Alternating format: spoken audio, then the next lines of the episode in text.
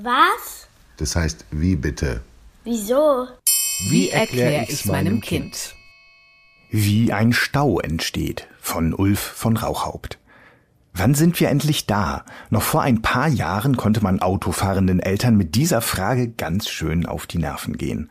Heute haben die meisten Leute ein Navi im Auto und da kann man die voraussichtliche Ankunftszeit genau ablesen, auch von der Rückbank aus.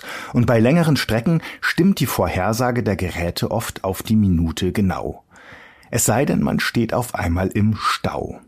Wie kann das passieren? Darauf gibt es eine langweilige und eine interessante Antwort. Die langweilige ist langweilig, weil sie sich jeder denken kann. Irgendetwas blockiert auf einmal die Fahrbahn. Nur ganz selten ist es etwas Spannendes. Meist ist eine Baustelle der Grund oder die Sperrung der Straße nach einem Unfall und die Autos drängen sich oder müssen anhalten, bis das Hindernis wieder beseitigt ist. Interessanter ist, dass Staus auch völlig ohne plötzliche Blockaden oder auch nur Fahrbahnverengungen auftreten können, sondern einfach so, aus dem Nichts sozusagen. Das geschieht meistens dann, wenn so viele Autos auf der Straße sind, wie überhaupt draufpassen. Halten die Autos den empfohlenen Abstand voneinander, Regel die Hälfte der Tachoanzeige in Metern, dann sind das zum Beispiel bei lauter vier Meter langen Pkw, die alle mit einer Geschwindigkeit von 100 Stundenkilometern fahren, etwas über 1800 Autos pro Stunde und Fahrspur, die an einem neben der Straße stehenden Zuschauer vorbeifahren.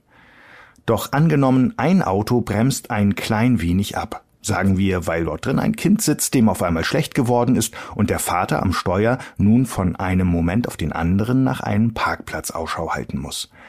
Der nachfolgende Autofahrer bremst nun ebenfalls, aber mit etwas Verzögerung, denn zwischen dem Aufleuchten der Bremslichter vor ihm und seinem Tritt auf die Bremse vergeht Zeit.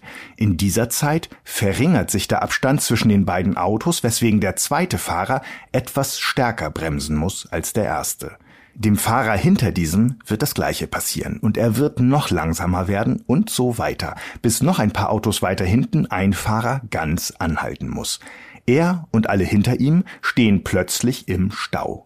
Bis ein solcher Stau aus dem Nichts sich wieder auflöst, dauert es eine Weile, denn das Wiederanfahren jedes Autos geschieht nun ebenfalls jeweils mit Verzögerung. Und je mehr Autos stehen geblieben sind, desto länger dauert es, bis es wieder vorwärts geht.